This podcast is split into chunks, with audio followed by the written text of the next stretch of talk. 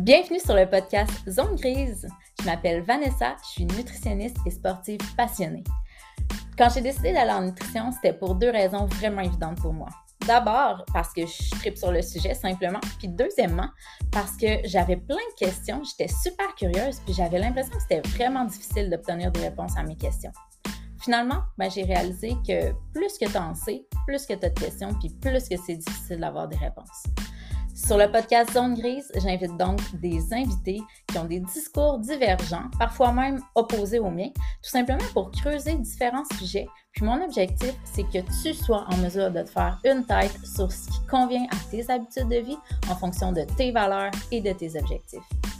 Ma nouveauté pour la deuxième saison, c'est que je vais être accompagnée d'une nutritionniste que j'adore, qui collabore avec moi, Sabrina Lamar, qui va se joindre avec moi à l'animation pour les prochains épisodes souhaite une excellente saison. Bonne écoute! Salut, c'est Vanessa Daigle. Et Cynthia Marcotte. Si tu te trouves ici, c'est probablement parce que tu aimes la nutrition et que tu adores apprendre sur le sujet. Ça tombe bien parce que depuis quelques mois, Cine et moi, on travaille sur un projet que tu devrais adorer. On te présente Jean Mange, un lot de 10 formations en nutrition, mouvement, psychologie et cuisine offertes par des professionnels de la santé ou des personnalités influentes du milieu. C'est un projet qu'on a créé sur mesure pour toi si T'as beau lire divers articles, t'es toujours aussi mêlé qu'auparavant. Tu rêves de gagner en confiance quand vient le temps de planifier tes repas ou de remplir ton panier d'épicerie. Ou encore, t'aimerais donc bien avoir une meilleure relation avec la nourriture. Tu souhaiterais optimiser tes habitudes de vie, mais sans t'imposer un stress énorme.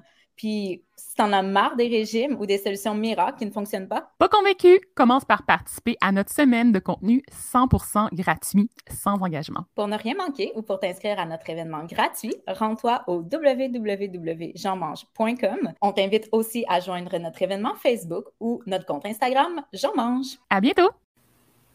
Vous écoutez le podcast Zone Grise, saison 2, épisode 2. Aujourd'hui, je suis toujours en compagnie, de Sabrina, évidemment. Allô, Sabrina? Salut, Vanessa. Et je suis accompagnée aussi de Geneviève et Judith, qui, qui ont d'ailleurs une entreprise qui appelle Judith et Geneviève, donc facile à retrouver sur le web, qui euh, sont deux, ben, en fait, une nutritionniste et une travailleuse sociale qui travaillent euh, ensemble depuis maintenant plusieurs années. Euh, elles combinent chacune leurs forces pour accompagner des gens principalement dans le domaine du trouble alimentaire, de l'hyperphagie et euh, moi, j'ai connu en fait euh, les, euh, les, filles quand j'étais au bac, puis je me souviens encore, là, tu sais, le moment est, très clair dans ma tête, là, un peu comme, tu sais, on se souvient tous de où on était quand que le, 11 septembre 2001. Moi, je me souviens où j'étais quand j'ai entendu parler de Judith et Geneviève et de l'hyperphagie. C'est la première fois que j'entendais parler d'hyperphagie de ma vie. Puis, euh, notre prof, elle nous présentait euh, le livre qui est Lundi, je me mets au régime. Euh, ça n'a rien à voir avec les diètes, tout au contraire. Puis, en fait, je les ai invités aujourd'hui pour parler d'un sujet qui est fort intéressant.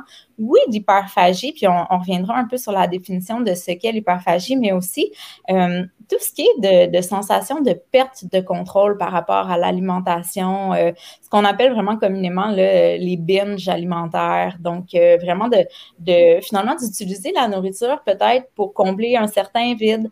Euh, je parlais avec les filles justement là avant d'enregistrer le podcast, puis on, on, se disait que pendant la pandémie, justement, il y a plusieurs personnes qui avaient été confrontées à ça, beaucoup de solitude, beaucoup plus d'anxiété et tout. Fait que je pense que c'est un sujet qui est vraiment d'actualité. Donc, ça me fait vraiment plaisir de les recevoir. Bonjour les filles. Allô, allô? Ça va bien? Ça va tellement bien. C'est une belle introduction, Vanessa, à qui on est. Puis je suis vraiment euh, contente de savoir qu'à l'université, dans le fond, ils présentent notre livre. Là. C'est, euh, comme ça. Alors ça, c'est vraiment super enjouant. Merveilleux. Fait que je peux peut-être vous laisser vous présenter euh, à tour de rôle. Donc, euh, Geneviève Arbour, là, qui est nutritionniste, si tu pouvais un peu nous parler euh, de toi, de, ta pratique, là, puis de ce qui te passionne. Oui, mais écoute, moi, je suis nutritionniste depuis, ça va traduire mon âge, là, mais depuis un an, donc ça fait quand même un petit bout. Puis en finissant ma formation initiale, je suis allée faire un stage de plusieurs semaines à Douglas. Et c'est là que j'ai connu les troubles alimentaires, parce qu'à l'époque, on n'en parlait vraiment pas beaucoup dans les cours cliniques. Et là, je suis tombée en amour avec la relation à la nourriture. Puis je me suis dit, ah, c'est vraiment ça qui m'intéresse en nutrition, le rapport qu'on entretient à la nourriture, puis pourquoi ça se désordonne à quelque part dans notre parcours, et puis qu'est-ce qui fait qu'on bâtit certaines habitudes ou certaines croyances. Fait que là, moi, je, ça m'a ouvert un monde d'idées et j'ai toujours gravité autour de la relation à la nourriture. Là, dans ma carrière, euh, des fois de près ou de loin. Puis depuis à peu près 13 ans, là, je, je me suis vraiment consacrée à la clinique privée. J'ai fondé la clinique nutritive là, et que j'ai euh, passé, cédé les rênes là, à une jeune nutritionniste, Elisabeth Hardy, en 2020, pour vraiment me consacrer davantage dans Judith Geneviève. Mm-hmm. Euh, et dans le fond, le but de tout ça, c'est d'être vraiment près des gens, près de l'intervention oui, individuelle, mais plus dans la masse, aller rejoindre plus de personnes possible. C'était pour ça qu'on voulait bâtir Judith Geneviève. moi, j'ai voulu aller plus loin dans la relation à la nourriture. Puis je me suis dit, moi, il y a quelque chose qui, que je veux aller chercher plus d'informations, parfaire mes connaissances. Fait que je suis retournée aux études dans la quarantaine, faire une maîtrise de recherche en sciences de la santé. Et ça, si ça va bien, là, je devrais déposer le tout là, euh, à, l'hiver 2022.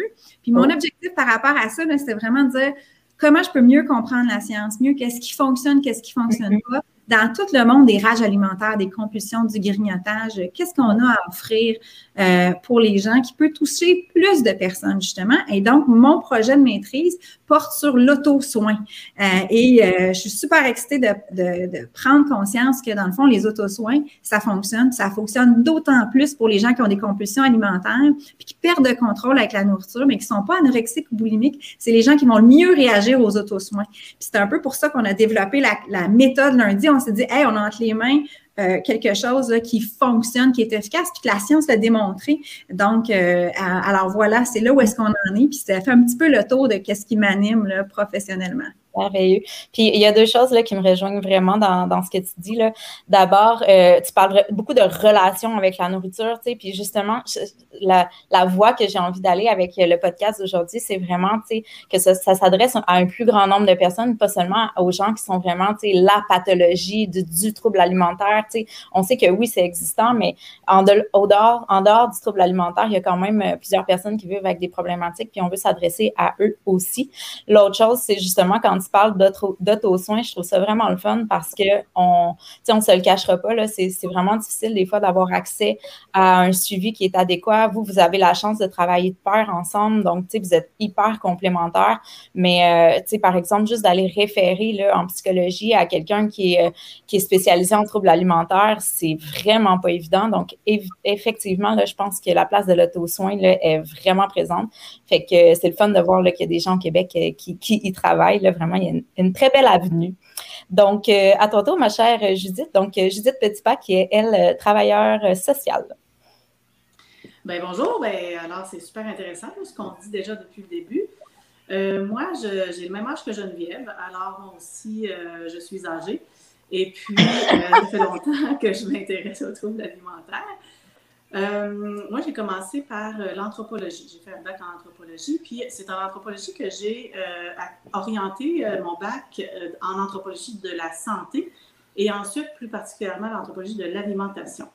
il y a vraiment beaucoup de choses à dire dans, dans ce domaine-là. C'est passionnant.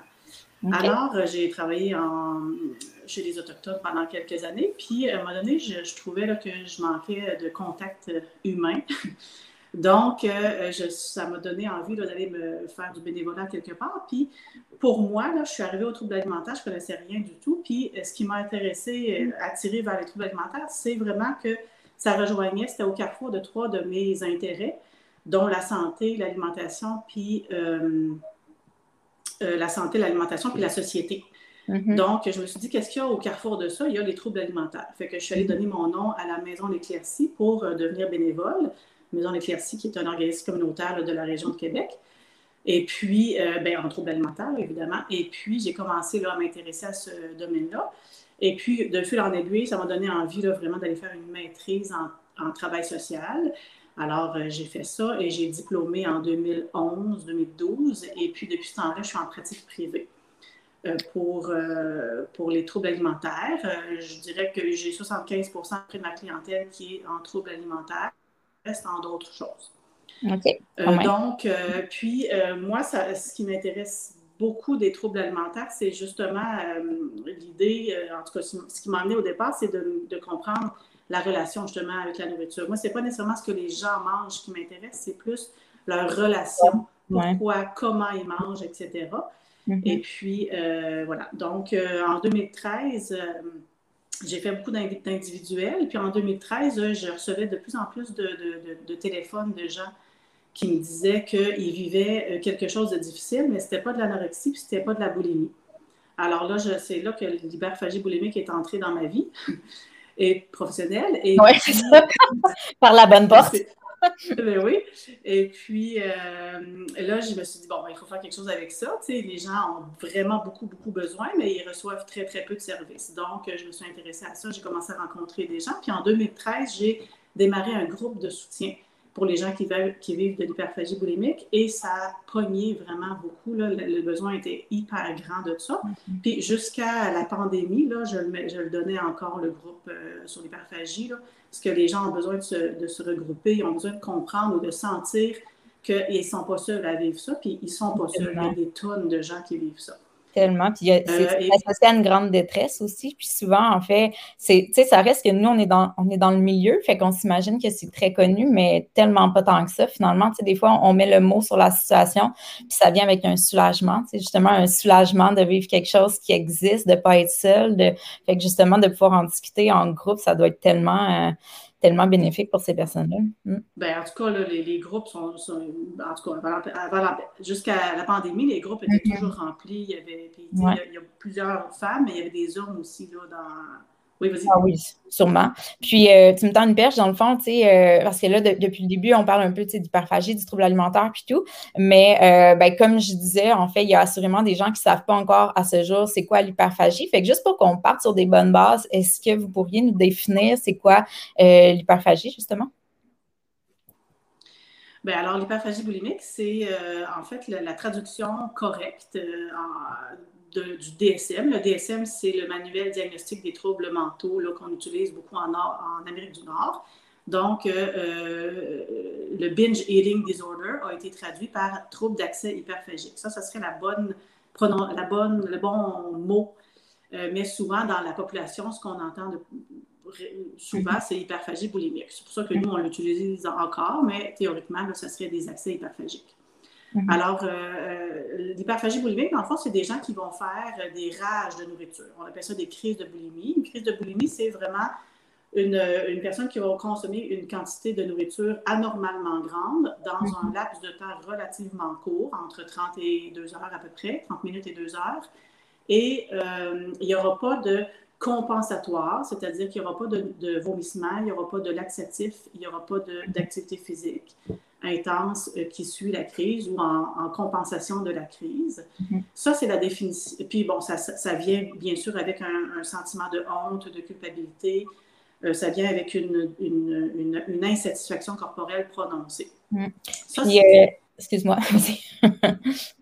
Ben, si, je peux me permettre aussi, le fait qu'il n'y ait pas de comportement compensatoire justement aux crises de boulimie, souvent, ça s'accompagne peut-être d'un surpoids. Puis comme le surpoids, euh, dans nos têtes à nous, le surpoids n'est pas associé aux, euh, troubles euh, de comportement alimentaire, ben souvent, justement, ces personnes-là, ils s'imaginent qu'ils ne peuvent pas avoir un trouble alimentaire parce qu'ils n'ont pas le profil type de, de la personne qui est en trouble alimentaire, mais c'est vraiment pas le cas, en fait. Mais tu amènes un bon point, Vanessa, parce que, tu sais, Judith, elle a décrit vraiment les critères diagnostiques. Donc, si on est dans un bureau d'un médecin euh, apte à poser le diagnostic, il va utiliser ces critères-là pour dire, oui, vous souffrez du trouble d'accès hyperphagique ou d'hyperphagie boulimique. Mais les personnes qui sont en surpoids ou pas euh, peuvent vivre des épisodes de perte de contrôle alimentaire, mm-hmm. des rages alimentaires, du grignotage compulsif, puis de sentir qu'ils voudraient pas grignoter, là, mais ils ont passé l'après-midi à faire des allers-retours au garde-manger en faisant du télétravail, tu sais. Mais ça, c'est des comportements alimentaires qui peuvent être, on pourrait les qualifier de désordonnés ou une relation qui est Mhm. troublée ou là. J'aime bien troublée parce que le troublé, c'est comme euh, de l'eau trouble, tu sais, qui est un peu opaque, là, mais pas nécessairement complètement. Et donc, euh, tu sais, ces gens-là peuvent avoir cette relation qui est troublée à la nourriture-là, qui leur amène beaucoup d'insatisfaction, euh, euh, tant au niveau corporel qu'au niveau de leur estime de soi, puis qui sentent qu'ils ont besoin de changer ça, mais ça porte pas un mot tel que tel, tu sais. Ah euh, il n'y a pas comme un diagnostic tel quel à poser, mais il y a quelque chose à travailler quand même. Puis pour les gens qui nous écoutent, c'est la même chose que si vous aviez une étiquette de trouble alimentaire, dans le sens qu'on va traiter de la même façon. Oui, oui. Tant en nutrition qu'en psychosocial, on va travailler de la même façon pour résoudre des compulsions, les rages. Donc, même si on ne met pas un diagnostic, on peut vivre des symptômes similaires s'apparentant, puis on peut appliquer le même, même type d'intervention pour se rétablir. Tu sais. Puis ce qui m'amène à dire, se rétablir de, de cette relation houleuse-là à la nourriture, ça passe jamais par la diète. Mais ça serait la Ouais, première aussi qu'on aurait envie de prendre si on sent qu'on fait des compulsions, qu'on a des rages. Les gens ont envie de dire, ben là, il faut, faut que je m'y mette, il faut que je me mette à Ouais, l'entraînement. exactement. Je perds le contrôle, il faut que je me il faut que, faut que je, je reprenne mes habitudes en main, que je recommence ma diète. C'est vrai que c'est un réflexe, mais c'est vraiment comme à l'opposé finalement de, de ce qui fonctionne pour vrai. C'est vrai, puis si on, si fait ça, si on décide qu'on se resserre, on mange mieux, mais là, à ce moment-là, on va se mettre tout- à augmenter les symptômes. Puis là, ça Ouais. peut basculer dans le trouble alimentaire euh, euh, tout à fait là, euh, diagnosticable. Puis, euh, le fait d'avoir une restriction comme ça, ça, ça va même amener à l'apparition des crises ou il y a d'autres facteurs également là, qui peuvent entrer en jeu? Mais moi, je pense que c'est un bon point, Sabrina. Je vais te parler un peu des, des facteurs qui sont très nutritionnels, là, qui mènent à l'apparition des crises. Puis Judith, elle pourra vraiment faire le tour de tout ce qui est Ouais, euh. Psychosocial. là. Mais au niveau nutritionnel, c'est vrai, c'est la restriction. Tant le désir de me restreindre, de dire, OK, ce matin, j'ai pas tant faim, fait que je déjeune pas, ou je prends pas de collation, ou je réduis mes portions. Là, ça, c'est une restriction qui est, dans le fond, calorifique. Tu sais, dans, soit que je fais, euh, change des, euh, des pommes de terre ou des concombres, euh, que j'ai moins de densité calorique, là, tu sais. Fait que là, je change, je fais une certaine forme de restriction. Je ré- réduis en quantité ou je saute des repas. Ça, c'est de la restriction pure alimentaire. Puis ça va mener aussi aux crises.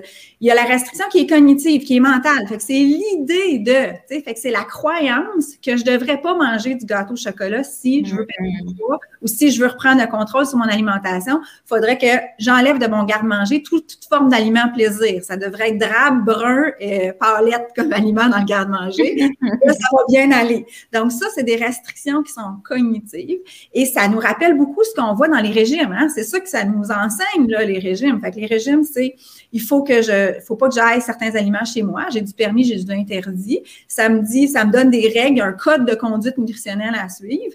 Puis ça met constamment dans un système de privation, de frustration. C'est pas compatible avec la vie euh, sociale. C'est pas compatible avec le fait que je peux avoir des émotions, que j'ai besoin parfois d'apaiser, que je peux avoir besoin d'avoir un plaisir de manger pour avoir une vie comblée. Donc, c'est vraiment des éléments qui vont prédisposer aux crises au niveau nutritionnel, c'est le fait d'adhérer à la culture de la diète. C'est le fait de s'imposer des, des, restrictions caloriques, une façon typique de manger des quantités. Puis, c'est une, restriction aussi qui est cognitive. C'est l'idée que je dois être un peu, moi, ce que j'appelle orthorexique. Tu sais, que je dois ouais, manger sainement tout le temps, 100% des aliments qui sont juste bons pour mon corps, puis j'oublie ma tête et mon cœur. Et ça, ça prédispose beaucoup là, aux crises. C'est vraiment l'essentiel de ce qui se passe euh, sur le plan nutritionnel. Puis là, Judith, elle va être tout aussi euh, enflammée que moi pour C'est ça que j'allais dire. Là, toi, Judith, tu vas nous dire pourquoi on est aussi mal faite, puis qu'à chaque fois qu'on veut pas manger quelque chose, on a full envie de manger ça. Ça, c'est une grosse Voilà, voilà. bon, c'est une, Alors, une petite question, là. Alors, comment ça se construit un trouble alimentaire là, de, de, type hyperphagie boulimique? Bon, Geneviève, tu sais, c'est sûr que euh, dans, on est, socialement parlant, là, on est dans, vraiment dans une société de culture de la, du régime, culture de la minceur, culture du, On entend de plus en plus parler, d'ailleurs. Fait que c'est sûr que euh, d'emblée, là, on baigne tous dans euh, cette idée-là que euh, la minceur, c'est une, c'est une bonne chose. Il, on doit chercher cette minceur-là. Donc, puis c'est très sournois hein, parce que comme on grandit là, vraiment dans une, culture comme ça, c'est comme si nos chaînes de pensée, là, ça s'intériorise, puis c'est comme si on ne remet plus en question cette idée que minceur. Quand j'ai commencé à, m'intéresser aux troubles alimentaires, c'était beaucoup minceur égale bonheur. Mm-hmm. Là, c'est devenu minceur égale santé. Ça, ça mm-hmm. devient de plus en plus euh, sournois parce que théoriquement, on ne peut pas s'élever contre la vertu d'être en santé, évidemment. Mm-hmm. Mais euh, la santé, ce n'est pas que le poids ou que la minceur. Donc, il y, a un glissement qui s'est fait qui est assez euh, sournois. Fait que ça, c'est socialement. Ben, il y, aurait d'autres choses à dire, mais de façon résumée, socialement, ça peut ressembler à ça. Sur le plan psychologique, c'est comme si c'est des gens qui ont rapidement dans leur vie associé le fait que leur corps n'est pas correct. Donc, soit euh, il y a eu euh, une prise de poids plus ou moins jeune, des fois ça peut être aussi jeune que 4 ans, 5 ans, euh, ils, comprennent ou ils se font dire par les professionnels ou par les parents ou par les adultes autour ou les enfants, ils se font dire que leur corps n'est pas correct, qu'ils devraient pas qu'ils devraient faire une action, donc mm. commencer un régime, faire attention, etc. Donc, il y a quelque chose qui s'intériorise très rapidement dans la vie du fait que mon corps n'est pas correct. Donc, il y a une insatisfaction corporelle qui naît graduellement. À partir du moment où on met un enfant au régime, ben déjà, on le déconnecte de ses signaux corporels, on, lui, euh, on lui dit, dans le fond, que son corps n'est pas correct. Donc, sur le plan de l'estime de soi, de l'image corporelle, déjà, on brise quelque chose. Mhm. Donc, euh, c'est donc tranquillement pas vite. C'est aussi des gens souvent qui ont des blessures d'enfance, plus ou moins grandes, dans le sens où ils ont eu à un moment donné dans leur vie besoin de se réconforter et ils n'ont pas trouvé beaucoup de réconfort autour d'eux pour toutes sortes de raisons. C'est pas nécessairement en culpabilisant la famille nécessairement, mais pour toutes sortes de raisons, ils n'ont pas trouvé ce réconfort-là. Donc, ils sont allés le chercher dans la nourriture. Parce que la nourriture, ça fonctionne bien. ça réconforte bien, ça va toucher les ondes du réconfort et du bonheur dans le cerveau, euh, principalement les aliments glucido-lipidiques qu'on appelle, donc gras, salé, sucré. Mm-hmm. Euh, puis c'est eux qui sont efficaces. Puis, donc, tranquillement, pas vite, ce pattern-là s'installe dans l'enfance. Puis, ben, quand on passe à l'âge adulte, ben, si on ne fait pas cette réflexion-là nécessairement, ben, ça, on passe à l'âge adulte tout simplement avec les mêmes patterns tout simplement. Puis sur le plan de la personnalité, c'est beaucoup des gens qui sont dans le don de soi. C'est des gens qui sont extrêmement gentils, extrêmement généreux, très euh, gentils, dévoués envers les autres, mais qui sont très sévères et très violents verbalement envers eux, envers leur corps, etc. Ça, je le vois tellement avec des clients, là, des, des, je leur dis souvent, tu sais, c'est des personnes qui sont généreuses, qui ne sont pas capables de dire non, qui vont passer le bonheur des autres avant le leur, qui. Fait que, finalement, plus ça va, plus elles s'oublient, puis plus, justement, ils ont besoin de réconfort, puis ils ont de la, difficulté à, le trouver. Là. Tout à fait. Euh, j'ai une question pour toi aussi. Tu sais, on dit de la nourriture que c'est pas une addiction, mettons, mais, tu sais, le, le pattern que tu nous décris, toi, est-ce que tu trouves que ça peut ressembler à, j'ai l'impression que ça flirte un peu là, avec l'addiction. Qu'est-ce que tu en penses? C'est quoi ton, avis? Alors, ce qu'on dit sur l'addiction en ce moment, là, y a pas, on ne sait pas tout, tout, encore sur la, dépendance à, la, nourriture. C'est un concept relativement nouveau, qui il est surtout euh, utilisé en recherche plus qu'en clinique. Mais euh, ce qu'on en sait actuellement, c'est que, euh, en fait, ils ont pris les critères diagnostiques du, de la dépendance à une substance, drogue ou alcool, et ils l'ont calqué sur la nourriture. Alors, ce qu'on sait, c'est que la dépendance, c'est pas une dépendance à la nourriture, dans le sens où il n'y a aucune nourriture, même le sucre, même mm-hmm. quelque nourriture que ce soit, qui va générer une dépendance physiologique comme euh, la nicotine, par exemple, ou la cocaïne, par exemple. Fait que ça serait pas la molécule. Côté chimie, mettons, il se passe rien. Ben, il se passe rien. Il se passe rien. C'est pas quelque chose qui va venir générer une addiction euh, physique. Par contre, l'addiction qui se passe, c'est une, dépendance au comportement alimentaire. Donc, c'est si je ne vais pas bien, je vis quelque chose de difficile, je prends du chocolat ou des chips, par exemple, mm-hmm. ça apaise mon émotion. Donc, j'y reviens. C'est ça qui me plaît mm-hmm. dans le, la dépendance alimentaire. Et si j'ai une, une propension, une vulnérabilité, une génétique euh, de dépendance, dans le sens où il y a beaucoup de nos clients qui ont eu des parents, un ou des parents qui étaient euh, alcooliques. Ça, on voit mhm. énormément ça dans notre clientèle. Ça m'a surprise au début. Euh, ben, si j'ai déjà une vulnérabilité, une prédisposition à la dépendance, ben, moi, ma dépendance, ça va tomber sur la nourriture parce que ça me fait du bien. Puis ce qu'on voit aussi beaucoup, c'est les achats compulsifs. Ça vient beaucoup ensemble, les deux. OK, ouais, une autre compulsion finalement. Fait que c'est un caractère compulsif qui peut se transposer dans différents, euh, différents espaces de notre vie. Oui, puis un élément que Judith n'a pas mentionné tantôt, là, mais euh, que, ça me fait penser à ça, dont elle, a écrit dans notre premier livre, le lundi, même au régime, c'est elle avait touché sur le lien entre le développement des compulsions alimentaires puis les gens qui vivent avec un, trouble de déficit de l'attention. Donc, euh, ça, je trouvais ça très intéressant. C'est Judith qui m'avait apporté ça comme information dans la littérature scientifique, puis ça fait beaucoup de sens pour moi parce qu'après ça, je me suis vue avec des clients qu'il y avait dans les antécédents médicaux, quand je, je faisais le tour, dans la première évaluation nutritionnelle, il y avait un portrait aussi de troubles de déficit d'attention.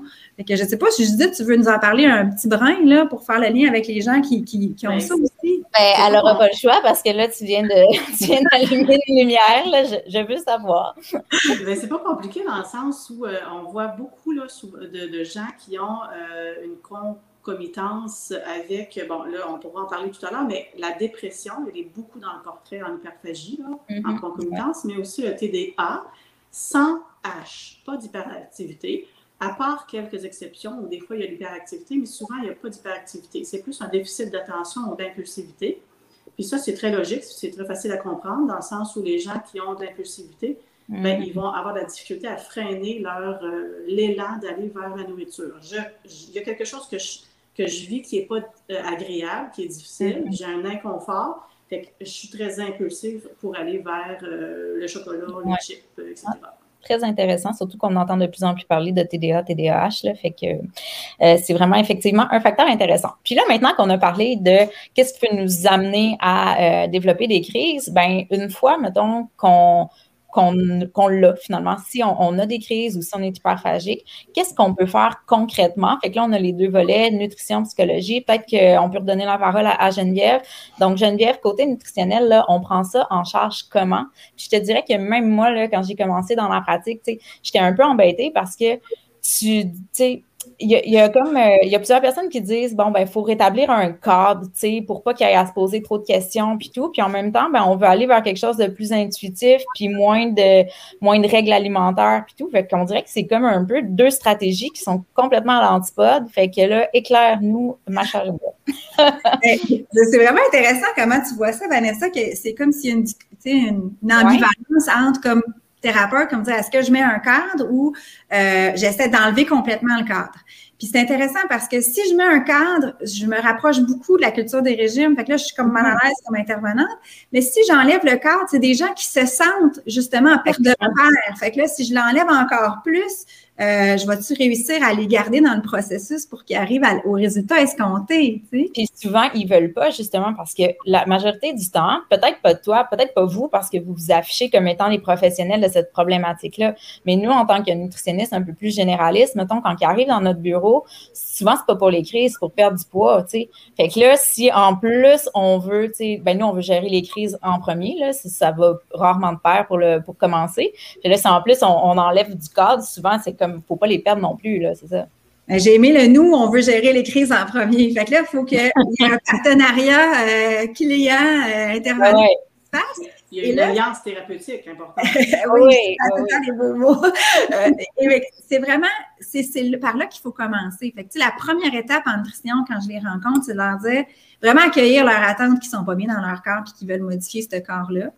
Puis les, leur faire nommer toutes les expériences antérieures qu'ils ont eues par rapport à cette démarche-là de perte de poids, puis de les amener à prendre conscience que, dans le fond, c'est les démarches antérieures, c'est la moyenne, le processus qui est employé qui nous arrivait pas à l'objectif, tu sais.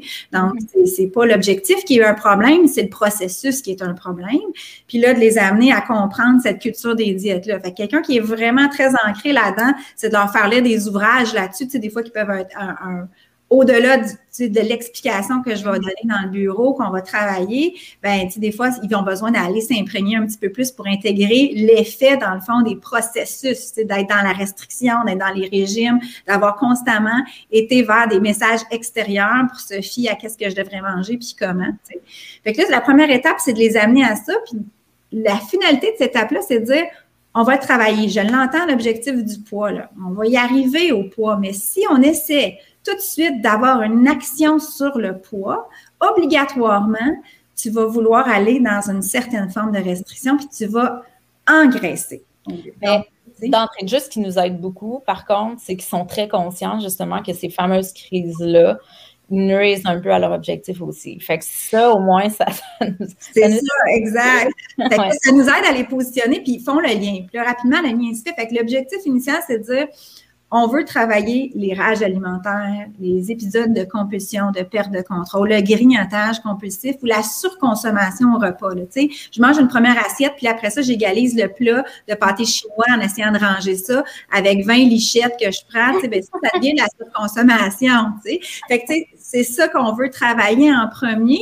Puis l'effet secondaire, ça se peut que ça soit le poids. Mais des fois, au départ, ça se peut que le poids fasse juste se stabiliser ou même augmenter un petit peu la première étape, c'est ça, c'est vraiment de cadrer nos attentes, des objectifs, de faire un, retour sur le passé puis les processus, puis dire on s'en va dans un processus complètement différent. La deuxième étape, là, c'est d'établir avec eux de quelle façon ils ont imprégné les différentes diètes ou approches antérieures, puis que c'est devenu leur croyance à eux? C'est, il est fait de quoi ce paysage mental-là nutritionnel? Euh, donc, euh, regardez, qu'est-ce que euh, qu'est-ce que je pense par rapport à tous les aliments? Moi, j'avais une cliente, là, je, la nomme toujours en conférence, j'avais pris une vieille version du guide alimentaire canadien. Là, là j'avais dit pour les images, puis j'ai dit, OK, dis-moi ce que tu as le droit de manger là-dedans. Tu sais, il y a à peu près rien sur ça que j'ai le droit de manger. En fait, en bien y pensant, je peux manger euh, du céleri, je peux manger euh, des fraises, je peux, je peux boire de l'eau et de la glace, puis je peux faire cuire du poulet sec et ah du poisson blanc. Puis elle, elle m'a fait une face épouvantable avec le poisson blanc puis le poulet sec. et là, elle a comme compris l'ampleur de à chaque fois qu'elle mangeait, elle se sentait coupable. Elle était toujours hein, dans un, mm-hmm. dans un hors norme qui la mettait constamment en culpabilité, puis qui l'amenait à se dénigrer intérieurement, à se sentir pas bonne. Puis ça mettait un peu d'huile sur le feu, puis ça laisse, mettait la place pour une autre compulsion. Fait que, tu sais, en tant que nutritionniste, c'est vraiment un, impact, un, un moment charnier de vraiment faire le tour en détail de tout ça. Puis on est les professionnels les mieux placés pour le faire, dans le sens qu'on connaît tellement la nutrition euh, qu'on est vraiment là pour poser les questions. Tu sais, les gens qui me disent Ah, j'ai fait un débordement avec huit biscuits au chocolat en venant de travailler, ben est-ce que tu te sentais coupable déjà au premier ou ça aurait été correct d'en manger deux? Mais cette question-là est importante parce qu'elle dénote de la croyance. Il y a des gens qui vont dire, ben non, ça aurait été correct ben deux, puis d'autres vont répondre, ben voyons donc, c'est des carottes puis du humus à 5h15 avant souper, jamais des biscuits au chocolat. Et là, ça donne un ampleur, de l'idée. C'est le, le fameux qu'à. Ben là, j'avais déjà mangé deux biscuits au chocolat, donc tant qu'à ça, je peux en manger huit. oui, ben il y a ça qui peut embarquer, tu sais, mais c'est vraiment comprendre les croyances, le code de conduite. C'est comme on a un code de conduite routier là, auquel on devrait adhérer tous, là, mais on a un code de conduite nutritionnel auquel on pense qu'on doit adhérer, puis il est souvent déphasé par rapport à la réalité que nous, on entretient comme nutritionniste. Mm-hmm. Donc, ça, c'est la deuxième étape la plus importante à faire. Après ça, c'est oui de remettre les interdits euh, qu'on juge comme euh, professionnel qu'on devrait remettre sur la table, de remettre tous les aliments sur le même pied d'égalité pour que les aliments n'aient plus de pouvoir face à nous. Mais ça, ça a souvent été escamoté par les gens ou par certains intervenants de dire ben là, va manger de tout. Puis c'est là, là où est-ce qu'ils perdent euh, leur repère. C'est comme décider de dire à un non-nageur de le lancer dans le creux puis de dire Tu vas voir, tu vas apprendre à nager, tu as juste à te, as juste à te débattre, là, puis tu te noieras pas. Ben, je sais pas qui qui va sauter. Euh, donc, il faut les faire qu'un gilet de sauvetage. D'ailleurs, quand on s'est parlé avant le podcast, je t'ai dit qu'il faut absolument qu'on reparle de ça parce que j'ai moi-même plusieurs clients qui me disent Ah, oh, je suis allée voir une nutritionniste, mettons, puis c'est pas, pas que les, autres personnes ont voulu mal faire, mais c'est que c'est tellement touché d'aller réintroduire des aliments comme interdits dans la tête du client. Puis là, tu sais, ils se sont fait dire justement, mettons, bon, ben là, il faudrait que tu réintègres le chocolat pour qu'il n'y ait plus de pouvoir sur, plus d'emprise sur toi, puis tout. Mais quand c'est pas fait avec assez de cadre, justement, ben le client, il devient hyper insécure, anxieux par rapport à ça. Puis, tu sais, moi, souvent, ce que je me suis fait dire, c'est comme, j'allais voir une nutritionniste, puis finalement, ben, je mangeais plus mal que je mangeais avant. Fait que, tu vois qu'il y a comme, on dirait que ça s'est fait trop rapidement. Fait que je sais que j'ai fait une formation justement avec vous, Judith et Geneviève, puis euh, ben, Harmonie Santé, là, finalement, euh, n'étais pas directement avec vous parce que c'était enregistré, donc vous ne m'avez pas vu là, mais bref. Puis, euh, c'est ça, puis tu disais que ton processus là, plus précis pour aller réintroduire les, les interdits, puis je trouvais ça hyper pertinent. Fait que si tu peux justement préciser là, en ce sens. Là. Ben, j'en ai plein. Là. J'ai une boîte à outils de petits exercices pour aider les gens là, à justement sauter avec un gilet de sauvetage au lieu de sauter là, sans gilet de sauvetage.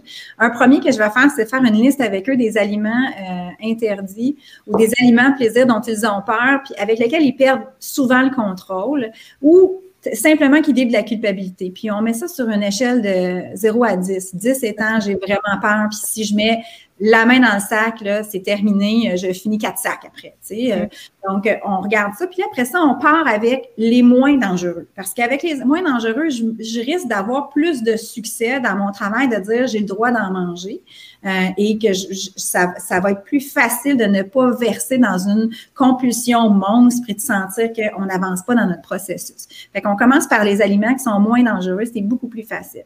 Après ça, je vais leur faire faire différents, euh, différents exercices. Un des exercices, là, euh, je pense que Vanessa, c'est l'exercice qui t'avait allumé dans la formation, c'est l'exercice du 4 en dessous pour un dollar. Donc, on fait échange pour change. Donc, je, tu as un dollar et j'ai 4,25 sous et on échange. Donc, je vais cibler avec les gens à un moment où ils mangent tout le temps le même aliment dans leur repas. On est des bibites de routine, les êtres humains. Donc, mhm. il y a un moment dans la journée où on mange toujours la même petite affaire. Et là, cette petite affaire-là, je vais la remplacer par une portion d'aliment plaisir dangereux, là, un aliment à réintroduire. Puis je vais leur dire, voici ce que vous consommez. Et là, ça rassure ça, c'est pour les, les, personnes, je vais cibler cet exercice-là pour les personnes qui ont tellement peur de prendre du poids. Euh, puis ça leur fait tellement, tellement peur que d'introduire un aliment euh, plaisir, puis de, de, se désensibiliser, là, sont pas capables d'y aller parce qu'ils sont, sont convaincus qu'ils vont échouer, puis qu'ils vont faire des crises mentales, puis ça marchera jamais. Donc, c'est vraiment ces gens-là avec qui je vais cibler ça. Alors, je remplace par une petite portion. Puis là, je leur dis, mon travail là-dessus, là, pendant au moins trois semaines, à tous les jours, on remplace cet aliment-là par cette autre portion-là d'aliment plaisir. Puis ben oui, ça se peut qu'à un moment donné, si tu t'es pas mis des coussins de sécurité assez forts, ça verse dans de la surconsommation une compulsion. Mais plus tu vas t'entraîner à le remanger à tous les jours, puis à faire cette portion-là change pour change. Je vais pouvoir te rassurer que demain, il y en aura encore. Tu vas pouvoir sortir de ta tête du marteau de la culpabilité, puis commencer à savourer l'aliment tel quel, puis de voir combien, ah, c'est le fun. Puis on a mis le coussin de sécurité de dire que ben, c'est change pour change. Donc, calorifiquement, là, tu sais, pour les gens qui sont encore dans le calcul des calories, ben. peur de prendre du poids. Ouais, une différence sur le, surplus de poids. Fait que ça, c'est un des exercices. Fait qu'il y en a plein comme ça, mais on travaille euh, avec des exercices spécifiques versus la, la, la c'est-à-dire remanger de tout, puis tout va bien aller. Donc, par exemple, on pourrait dire, pour revenir à ton exercice, mettons, tu manges euh, une banane tous les après-midi à 4 heures. Bon, ben, ta banane, c'est environ 100 calories. Fait que là, à place, tu manger un 100 calories environ de chocolat. Mettons, deux, deux, trois morceaux de chocolat, ça va être ça. Est-ce que, j'imagine, tu laisses quand même euh, quelques jours, euh, dans le fond, selon la réaction du client, puis tu laisses évoluer un peu avec ça? Plusieurs, jours, mais voire semaines. Dans le fond, c'est au moins deux, trois semaines pour que la personne passe du moment où là, j'y goûte même pas parce que je suis hyper stressée de manger du chocolat à la place de manger une banane. Puis que je suis de manger du chocolat, je peux avoir ma banane?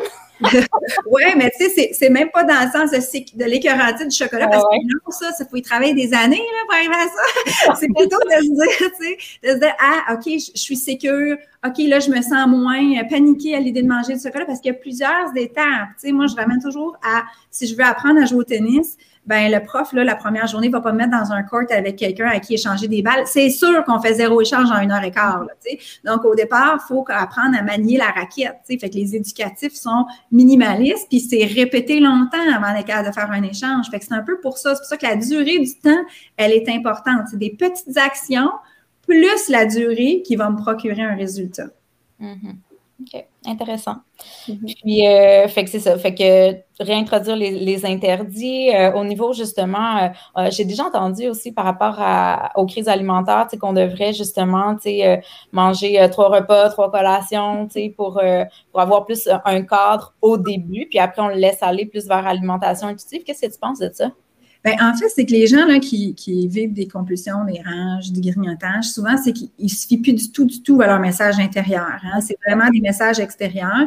Puis, ils ont perdu le contact avec les sensations du corps. Euh, souvent, le corps, il est tellement pas apprécié, là, puis Judith, en psychosocial, pourra y parler, en parler plus, mais le corps est tellement pas apprécié, il n'est pas habité, il n'est pas incarné. Donc, de sentir des sensations physiques reliées à la faim, la satiété, on est, on s'est complètement déconnecté. Donc, euh, le, le trois repas par jour, trois collations, c'est quand on est rendu à une étape de dire, là, là, on veut se rebrancher à ce corps-là, là, mais il faut le reprogrammer parce que tu es déprogrammé à écouter ça. Puis il faut avoir une certaine régularité pour que, au niveau de la digestion, les hormones qui sont associées, puis les, les peptides qui sont associés à la digestion, au rassasiement, à la satiété, là, ça puisse reprendre un rythme normal. Fait que ça, c'est aidant parce que, tu sais, la gréline, la CCK, là, si vous vous souvenez, Sabrina et Vanessa, vos cours là, de physiologie. ah ouais, ouais. ah, c'est ça. Donc, il faut un peu réentrer, programmer des sécrétions régulières de ça pour qu'après ça, on puisse s'y fier. L'idée de remettre un cadre, pas tant un cadre, c'est de reprogrammer le corps. Puis après ça, d'entraîner la personne avec des exercices interoceptifs, c'est-à-dire des exercices qui me permettent de sentir qu'est-ce qui se passe physiquement à l'intérieur de moi, que là, je vais pouvoir tranquillement, pas vite, me retourner puis aller vivre, hey, qu'est-ce que ça ressemble, moi, dans mon corps, un signal de faim, ah, puis à quoi ça ressemble dans mon corps, un signal de satiété, puis un signal de rassasiement? Comment je vis ça, moi, dans mon corps, après ça, dans ma tête, dans mon cœur? Mais il faut recommencer par le trois repas par jour, trois collations, pour repermettre. Fait moi, je dis toujours, vous êtes peut-être un modèle qui, il y a, à 20 ans, vous aviez besoin de trois repas, trois collations, puis là, à 55 ans, vous avez peut-être besoin de deux repas et plusieurs petites collations. Il n'y a pas de modèle unique là-dedans. Tu sais. Donc, c'est démagogique de penser que ça prend des collations puis ça prend trois repas par jour. Il y a des sociétés euh, qui mangent juste deux fois par jour, puis euh, les êtres humains avec ça. Tu sais. Donc, euh, mais l'idée du trois repas par jour, trois collations, c'est la reprogrammation. Puis après ça, en thérapie, là, on voit qu'est-ce qui, qui, est bon pour la personne, puis on s'adapte. Mm. Puis Geneviève, là, si tu me permets aussi, en lien avec la structure, vu que tout à l'heure, ça m'a fait réfléchir à ça. Là, on a parlé des TDA, là, puis il y a plusieurs personnes qui vont prendre de la médication pour la concentration, ce qui vont faire qui n'auront pas faim, euh, par exemple le matin ou même le midi. À ce moment-là, je trouve que c'est plus difficile d'instaurer comme une, structure ou de les faire manger vu qu'ils n'ont pas du tout faim. Je ne sais pas si tu as, des cas ou des conseils par rapport à ça. Mais juste, juste, avant que, excuse-moi Geneviève, juste avant que tu te lances, j'ai une double question, fait que tu pourras répondre. Euh, puis justement, souvent, ben, dans un premier cas, souvent ce qu'on entend, c'est qu'ils n'ont pas mangé de la journée, là, le soir, soit ils ont tendance à plus binger, fait que là, justement, ils n'ont pas mangé de la journée, quand ils ont finalement faim, ils vont vraiment plus manger, donc ça peut faire une crise. Puis à l'inverse, maintenant, on sait très bien que, par exemple, je pense que c'est le vivance qui peut être prescrit pour les troubles d'accès hyperphagique, fait que je trouve une, une double porte euh, toi, Geneviève? Ben, deux choses, puis après, je pense que ça va être super intéressant d'entendre l'idée anthropologique et sociale de Judith là-dessus. Puis moi, j'ai le verbo, j'ai le, le, verbatim facile, là, fait que je peux me lancer. Mais deux points là, pour répondre à la question de Sabrina Vanessa. Effectivement, Vivance, il y a une indication médicale pour les accès hyperphagiques. Ça n'agit pas nécessairement avec une suppression de l'appétit. Hein. Ce que ça a fait pour les gens, ça a été de diminuer le, le, le goût d'aller ou le besoin de faire une crise. Donc, ce goût-là, cette propension-là à aller vers, euh, elle est plus facilement gérable. Et donc, ça permet, lorsqu'il y a un travail psychosocial et nutritionnel qui est fait, ça permet d'avoir le pas de recul. Euh, mm-hmm pour mettre en place tout ce qu'on est en train de mettre en place dans le reste de notre vie. Fait que, tu sais, le vivance, oui, a tendance à couper l'appétit. Dans le fond, les, tous les psychostimulants, il y a 10 de la population qui vont vivre ça, là, tu sais, une perte d'appétit qui va être majoritairement le jour. Puis pour répondre à ça, ben, aux gens, c'est que c'est vrai que s'il y a une restriction calorique qui est imposée par la médication, c'est-à-dire l'inappétence, mais là, quand ça va arrêter de faire effet, là, cette médication-là, en fin de journée, puis là, mon corps va exprimer la faim, bien là, s'il exprime une faim d'urgence, ce qui va tout être humain réagit de la même façon à une fin d'urgence. On va vers des aliments facilement assimilables, très glucido-lipidiques, euh, et on va manger vite et beaucoup jusqu'à temps que la faim, le sentiment de stress associé à la faim intense s'apaise. Et donc, pour les gens qui ont tendance à perdre le contrôle, c'est paniquant, ça, et là, ça peut les lancer dans une crise telle que telle. Donc, c'est sûr qu'à ces gens-là, ça va être intéressant quand même d'essayer d'avoir minimalement des petits apports dans le jour pour éviter que lorsque le voile, la médication se dissipe, on puisse avoir une fin d'urgence qui les lance dans un effet de crise. C'est sûr que c'est beaucoup de cas par cas, là, mais essentiellement, c'est ça. C'est les éléments. On essaye quand même, pour répondre justement à la question de Sabrina, qui était très pertinente d'ailleurs, qu'on essaye quand même de garder un cadre, même si c'est plus difficile pour eux de s'alimenter. Tu sais, je sais que moi, des fois, justement, j'y vais plus avec des suggestions, genre smoothie, tu sais, des trucs qui sont plus faciles à manger des fois en journée, mais j'avoue que c'est, euh, tout un défi, là, des fois, avec la médication, de les faire avaler quelque chose. Puis ce qui est encore plus challengeant, c'est que souvent, c'est des jeunes aussi. Euh. Oui, exact. Souvent, ça peut être des jeunes, ça peut poser un défi, mais tu sais, en même temps, euh, euh, tout ce travail assez, de façon assez intéressante en parallèle. sais, on est capable de le faire en concomitance quand même. sais. Mais on a beaucoup parlé des éléments qui sont nutritionnels, mais je vous dirais que ce qui est très important au départ, c'est de voir qu'est-ce qui prend beaucoup de place aussi de prépondérance. Est-ce que c'est les aspects nutritionnels ou est-ce que c'est les aspects psychosociaux? Puis je pense que c'est la force de notre équipe chez Judith Geneviève, c'est qu'on travaille en collaboration. Donc, on est, on est assez, euh, on, est assez proche au niveau de l'intervention qu'on va, une de l'autre, l'une l'autre va faire l'évaluation, on va faire ses constats à l'autre, puis là, on voit qu'est-ce qui est le plus important à travailler. Parce que parfois, à prime on peut avoir l'impression que c'est très nutritionnel comme problématique, puis au fait, après ça, après une bonne évaluation, on se rend compte que c'est beaucoup plus psychosocial, euh, puis qu'il faut travailler le psychosocial pour après ça avoir accès au ski nutritionnel très intéressante. D'ailleurs, on est très jalouses. On aimerait tous avoir une Judith avec nous. Donc, Judith, je te laisse la parole, justement. Euh, côté psychologique, en fait, là, euh, sur, sur quels paramètres, toi, tu vas travailler là, avec les clients qui, qui font des crises, euh, que ce soit troubles alimentaires ou pas? Là, sur quoi on, on, a du jeu un petit peu? Ben, J'imagine qu'il y a le vécu, là, mais parle-nous de ça un petit peu. Bon, alors, il y a beaucoup, beaucoup, beaucoup de choses, là, ce que vous avez dit.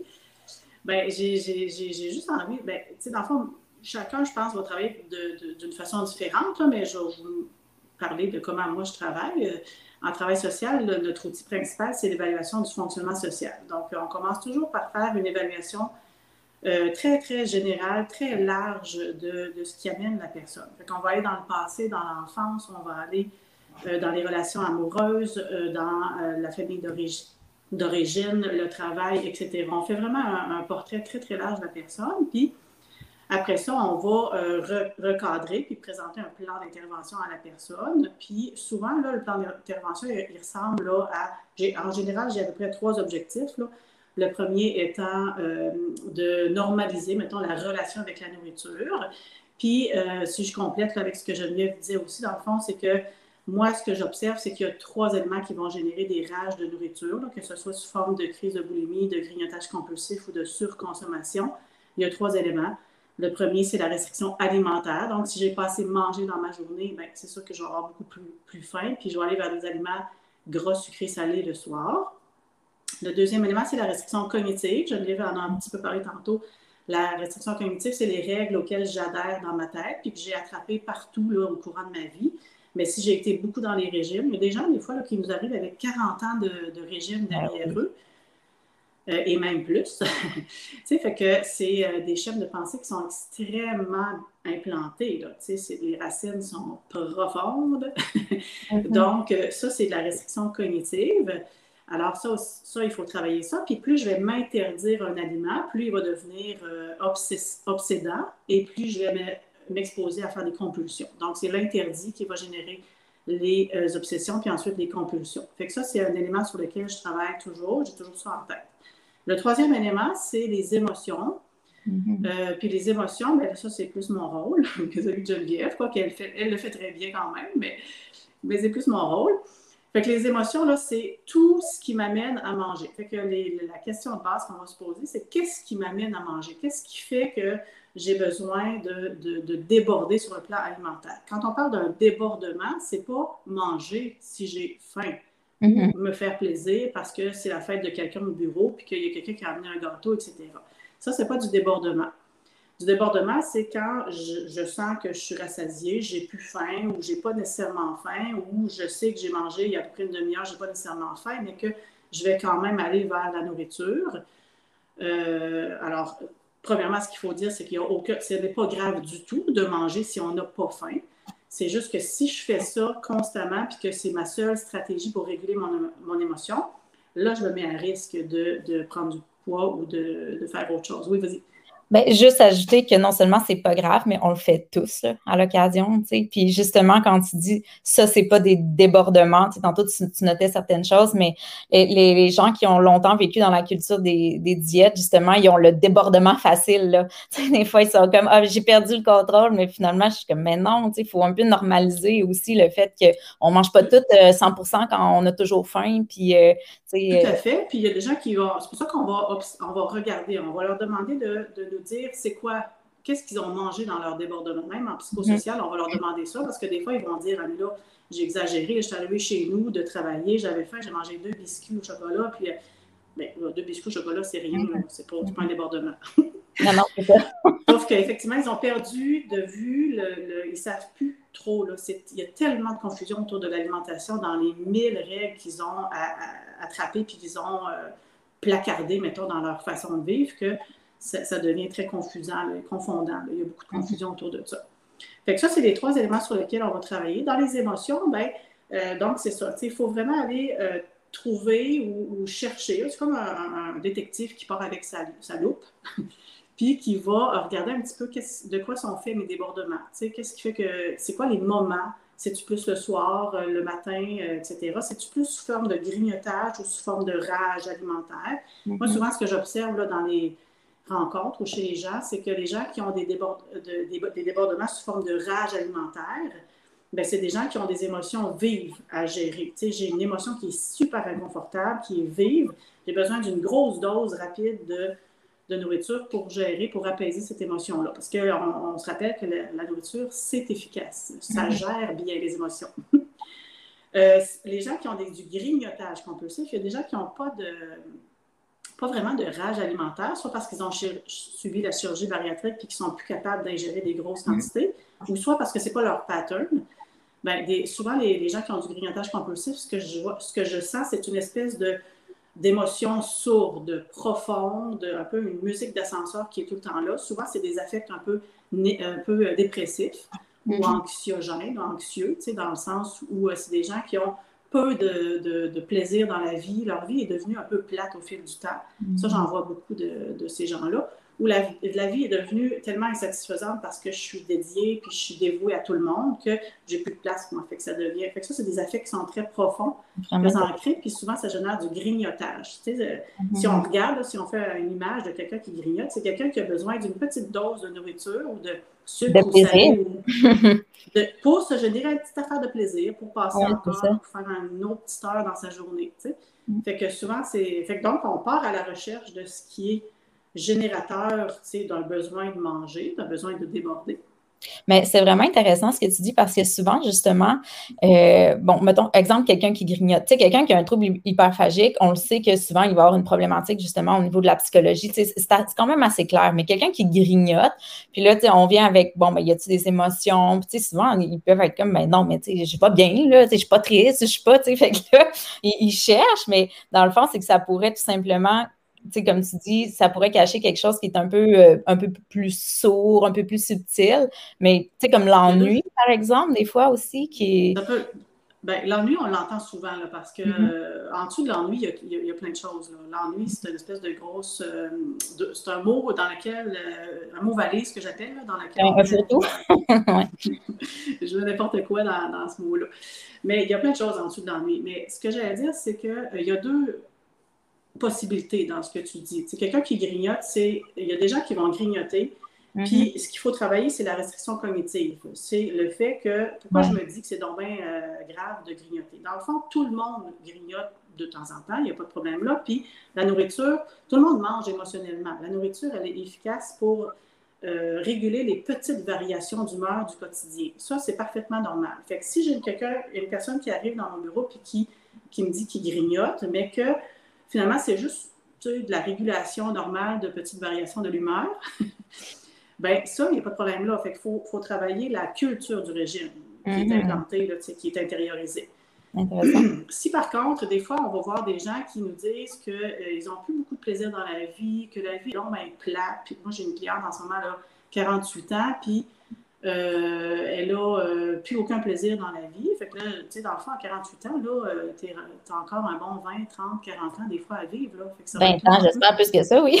ça va être long, tu sais, un petit peu la vie. Fait que il faut régénérer un peu plus de vitalité. Fait que souvent, c'est des, des, gens qui, tu sais, dans le fond, cette espèce d'état dépressif ou cette espèce de mm-hmm. manque de vitalité de base, elle s'installe vraiment très graduellement au fil de plusieurs années. Fait que toi, c'est des gens qui ont euh, qui se sont, qui ont dérivé sur une île déserte là, pendant un, bon 10, 20, 30, 40 ans des fois. Puis là, ils se ramassent sur l'île déserte, puis là, sont comme, leur seul plaisir, c'est de manger finalement. Euh, ou soit c'est des gens qui ont eu des blessures dans l'enfance, des, ils ont eu des événements ou ils ont vécu des choses très difficiles dans l'enfance, puis il faut ventiler les blessures. Mm-hmm. à partir du moment où on commence à ventiler, on commence à, exprimer, à raconter, juste se raconter, ça fait du bien. C'est sûr que des fois, mm-hmm. juste parler avec une amie, ça fait du bien. Parce que se raconter, ça libère, là. On ben sort d'autres choses. Mm. Fait qu'on peut faire ces deux éléments-là. Soit faire un ménage de la vie aujourd'hui, elle se passe comment, avec quoi ta vie? Es-tu le fun ta vie? Moi, je travaille toujours avec deux, euh, deux, deux équations. C'est ça, c'est toujours mes, mes, équations que j'ai dans ma tête quand je travaille avec les gens. C'est euh, plus je vais être satisfaite de ce que je mange, moins je vais avoir besoin de manger en quantité. Donc, le, concept de satisfaction, il est primordial dans notre domaine. Mm-hmm. Et la deuxième équation, c'est plus je vais être satisfaite de ma vie en général, moins je vais avoir besoin de la nourriture pour compenser les manques, les carences, les insatisfactions. Mm. ça, c'est mes deux équations que j'ai toujours dans ma tête. Mm.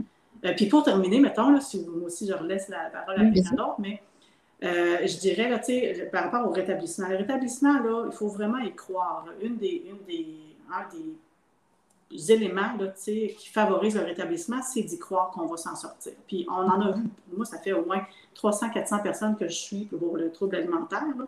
Puis Geneviève, peut-être 500, je ne sais pas. Euh, puis, tu sais, les gens s'en sortent. On peut s'en sortir de ça. Évidemment, ça demande beaucoup d'efforts. Hein. Ça ne se fait pas comme ça, tu sais, du jour au lendemain. Il faut se donner du temps, il faut se donner, faut, faut, faut susciter l'espoir aussi qu'on va s'en sortir. S'en mm-hmm. sortir. Euh, mais c'est pas, c'est des petites victoires au quotidien. C'est pas une grosse ligne d'arrivée là, que, tu, mm-hmm. que tu franchis les deux bras en l'air. C'est pas comme ça que ça fonctionne. C'est vraiment les crises ou les rages alimentaires, les débordements alimentaires, ça se passe tranquillement, pas vite. Là, de mm-hmm. plus, tu sais, la personne pense ou obsède de moins en moins sur la nourriture. Là, à un moment donné, moi, j'ai toujours l'image d'une de mes clientes qui m'a dit qu'elle a, a, commencé à sentir le rétablissement, qu'elle s'éloignait du trouble alimentaire et tout ça. Puis elle m'a dit un jour, j'ai comme mis ma main dans, dans ma sacoche là, pour aller chercher quelque chose. Puis là, je suis comme, hé, j'ai sorti une barre de chocolat à moitié ouverte puis à moitié mangée. Là, j'ai comme fait, hé, mon Dieu, ça fait genre deux semaines qu'elle est dans ma sacoche, puis que, tu sais, elle niaise là, puis qu'elle prend poussière là. Fait que c'est comme ça que ça, ça, ça, s'installe. Fait qu'il ne faut pas, faut pas être pressé. Non, puis ce qui est intéressant de ce que Judith a dit, là, c'est il y a comme un, il y a comme un, un commentaire que j'ai souvent entendu dans mon bureau, là, c'est ah, ben, je sais pas ce qui se passe, ça doit être mon métabolisme, quelque chose, je sais pas ce que j'ai fait, mais là, j'ai comme commencé à perdre du poids. je me en me disant, mais OK? Dans le fond, c'est qu'on n'a pas travaillé le poids. Tu sais, il n'y a rien de miraculeux qui s'est passé. Le miracle, c'est le, il y a eu un point de bascule à un moment donné. On a fait plein de petits changements, petites réalisations dans le travail psychosocial avec Judith, petites réalisations dans le travail nutritionnel à défaire les restrictions cognitives, se défaire de la culture des diètes, se rebrancher aux signaux de l'appétit, comprendre qu'est-ce que mon corps a besoin de manger. Parce que ça, c'est une des dernières étapes. Là, je dois être capable de manger ce qui fait du bien à mon corps. Fait que toutes ces petites affaires-là, à un moment donné, là, ça s'est tellement accumulé que, waouh! Là, on dirait que ça bascule, puis là, il se passe quelque chose, une paire de poids ou une barre de chocolat à moitié mangée. Alors, euh, je trouve ça vraiment euh, super intéressant. Mm. moi, je rajouterais à ça là, que. Euh, mon Dieu, j'ai perdu. Tu as perdu ton idée. bon, oh, ben, c'est ça. C'est que par rapport au poids, là, nous, on a toujours cette demande-là. Tu sais, on, les gens arrivent des fois en disant là, je suis écœurée de l'hyperphagie boulimique, des, des, rages, etc. Mais ils, il nous donne toujours cette petite phrase-là, là, mais, mais, mais soit dit en passant, j'ai envie de perdre du poids. ah ouais, c'est ça.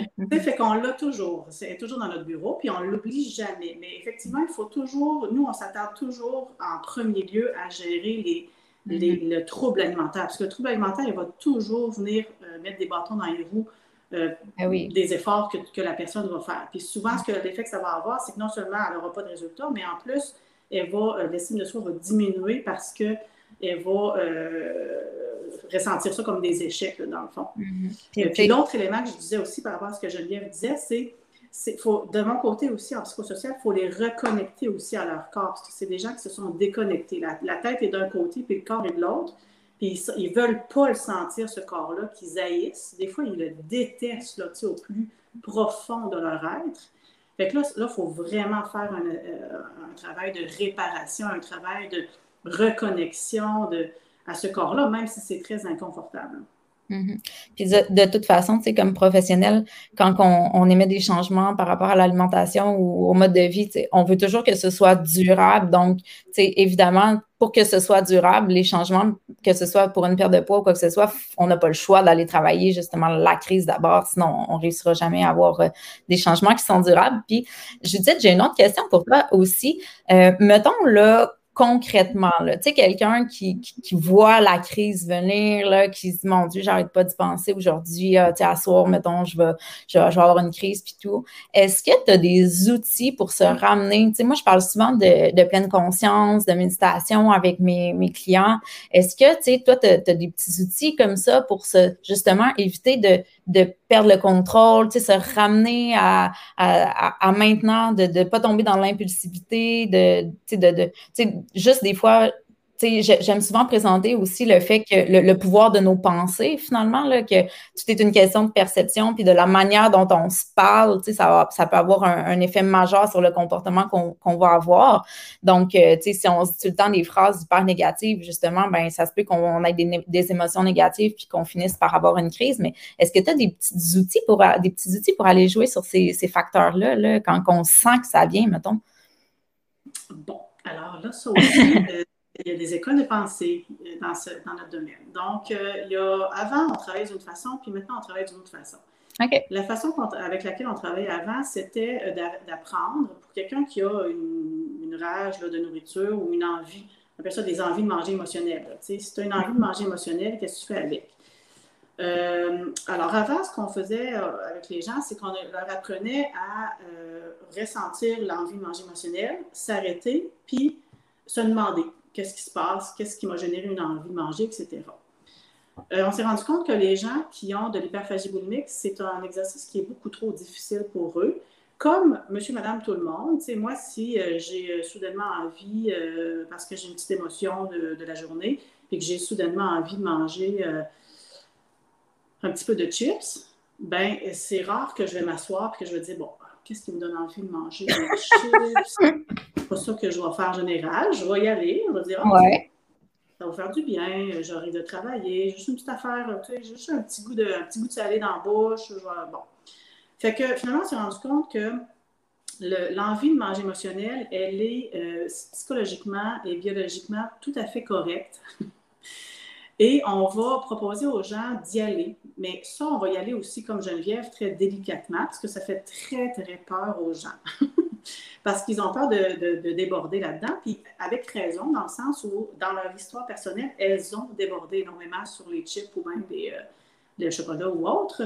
Donc, on va y aller vraiment tranquillement, pas vite. Mais ce qu'on va essayer de faire tranquillement, c'est de se dire que une envie de manger émotionnelle, c'est parfaitement normal. Si j'ai un trouble alimentaire, je vais me culpabiliser avec mhm. ça. Puis c'est la culpabilisation qui va générer le débordement. Les, huit supplémentaires, biscuits supplémentaires, c'est la culpabilisation. Les deux premiers, c'est pas de la culpabilisation.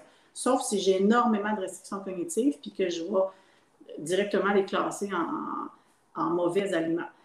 Fait qu'on, ce qu'on va faire, dans le fond, moi, ce que je travaille, là, pour, pour répondre à ta question concrètement, c'est avec la compassion envers soi.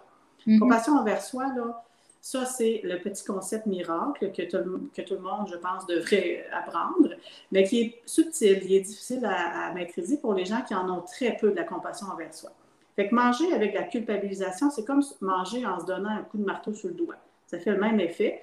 Fait que tu peux pas, ton cerveau, il peut pas ressentir l'effet apaisant, l'effet réconfortant, l'effet agréable que, qui vient avec euh, se prendre un petit morceau de fromage avec un pain baguette, tu sais.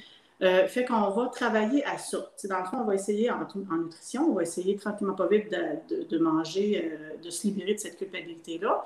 Puis, si jamais on n'y arrive pas, puis que finalement je débat, puis que je mange la baguette au complet, ben dans le fond, on, dira qu'on a soupé à la baguette ou on aura soupé aux chips mm-hmm. ou bien au chocolat, ça sera notre souper, bien correct.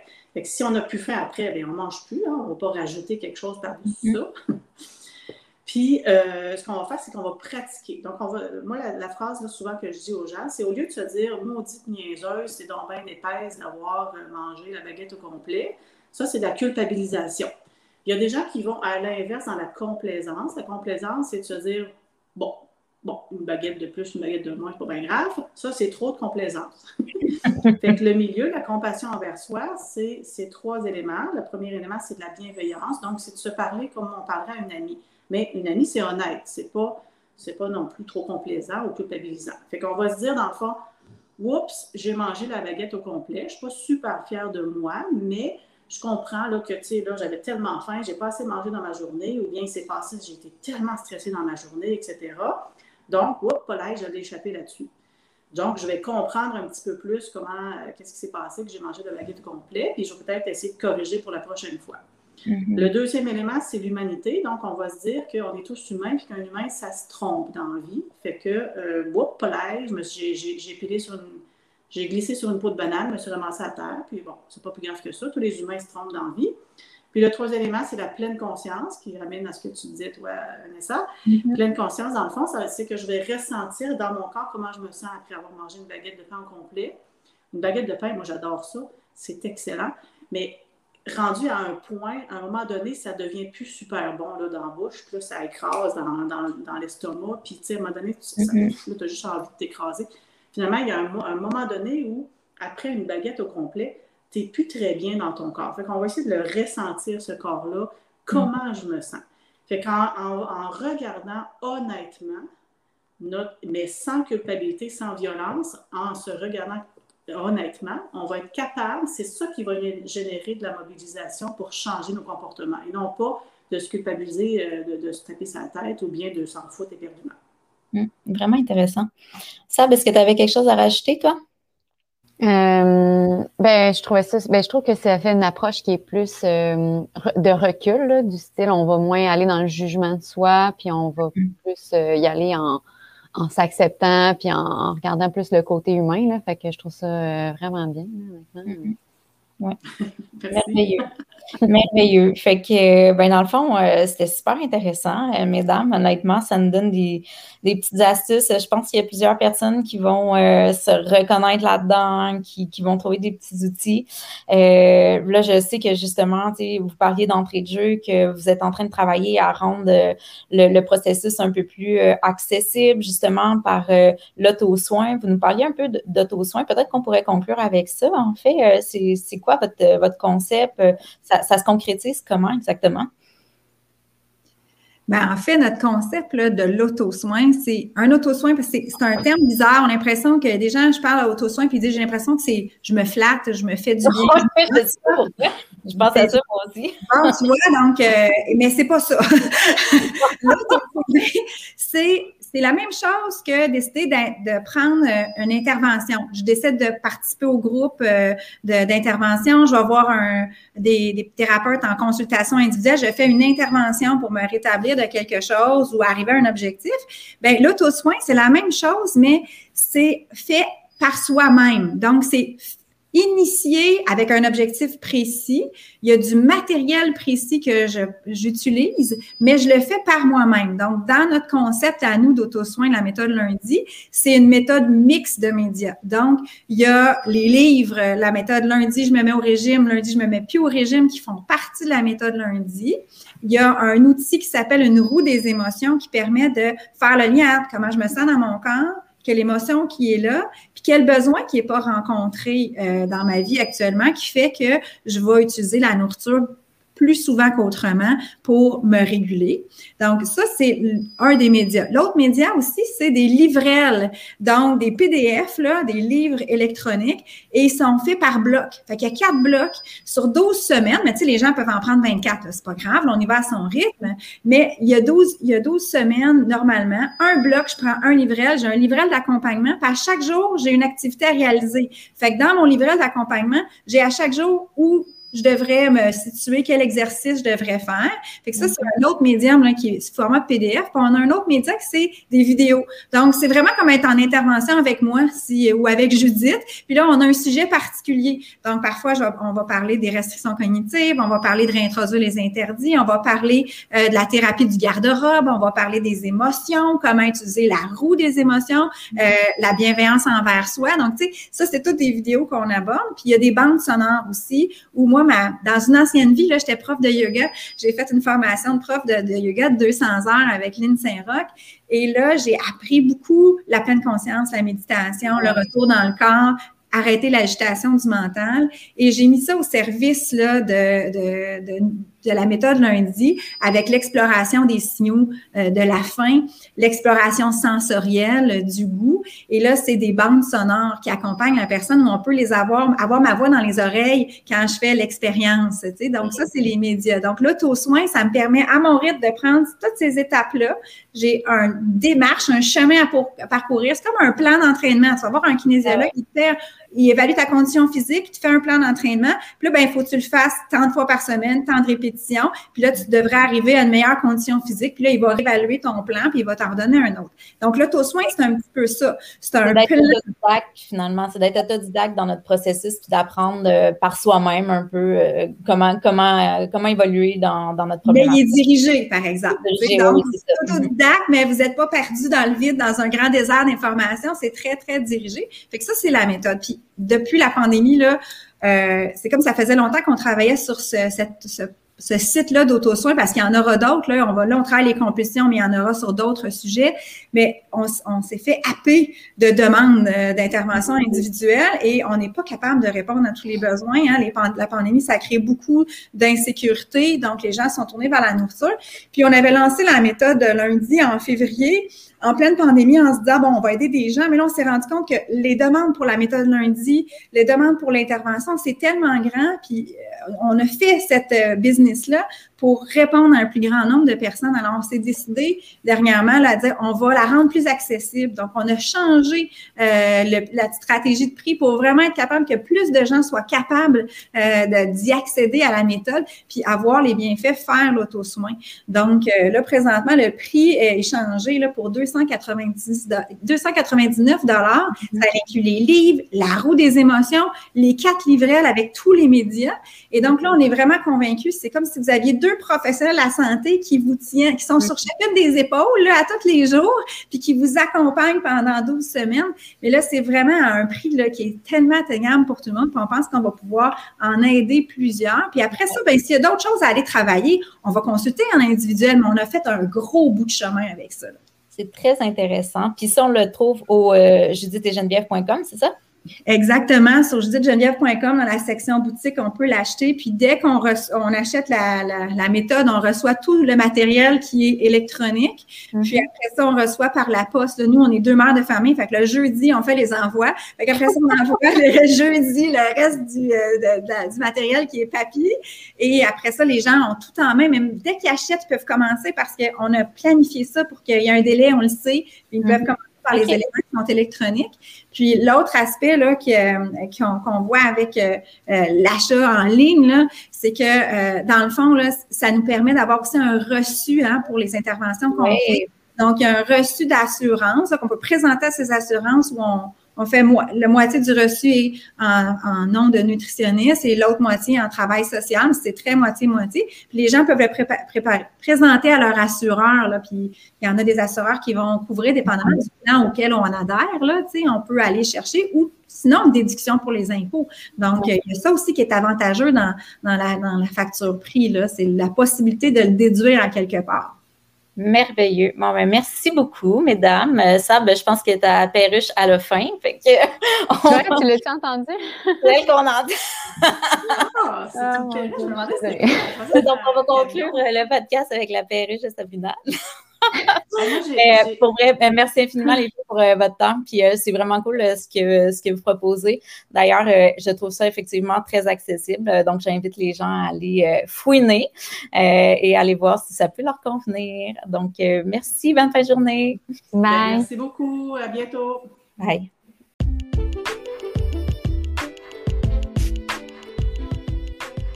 Je sais à quel point le temps est précieux de nos jours, donc si tu t'es rendu jusqu'ici, j'en suis fortement honorée. Je t'invite à me suivre sur les médias sociaux, Van Nutritionniste sur Instagram ou à consulter mon site web pour plus d'informations à mon sujet et sur la nutrition, www.vdnutrition.com. Bye!